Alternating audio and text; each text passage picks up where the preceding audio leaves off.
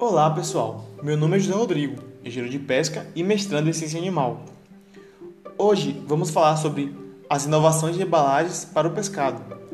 Como sabemos, os pescados são alimentos muito nutritivos, por serem ricos em minerais, ácidos graxos essenciais, principalmente ômega 3, e claro, de fácil digestibilidade e baixo teor de gordura. Mas o pescado e seus produtos derivados são altamente perecíveis, pois são submetidos a diversas etapas de manipulação após a captura até que chegue ao consumidor. Por isso, se faz necessário a utilização de métodos para conservar esse alimento durante essas etapas. Um desses métodos de conservação é a utilização de embalagens. A utilização de embalagem no pescado pode retardar a deteriorização desses produtos, conservando suas características e estendendo sua vida de prateleira. Além disso, ela mantém ou mesmo eleva a qualidade e a segurança do alimento.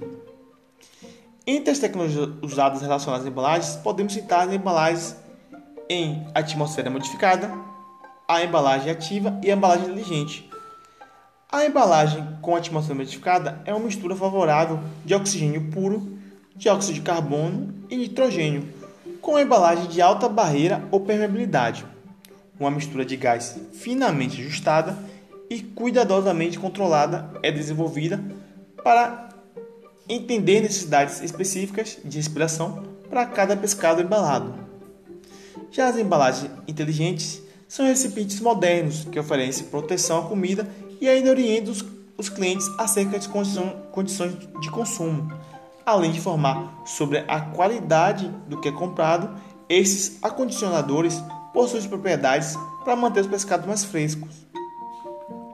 Já a embalagem ativa é uma tecnologia que incorpora e ou mobiliza certos aditivos à embalagem, em vez da incorporação direta no produto. Essa alteração envolve a inclusão de alguns aditivos ao filme, que é feito a embalagem e tem o objetivo de prolongar a vida de prateleira e manter as características do produto. As principais técnicas em embalagens ativas dizem respeito às substâncias que absorvem oxigênio, umidade e odor, e aquelas que emitem dióxido de carbono, agentes antimicrobianos, antioxidantes e aromas. Agora você sabe um pouco sobre as embalagens.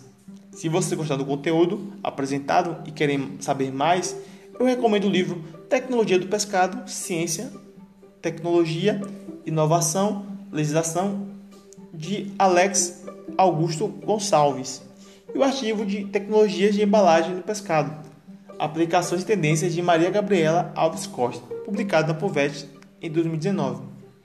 Por hoje é só, pessoal. Até a próxima. Tchau!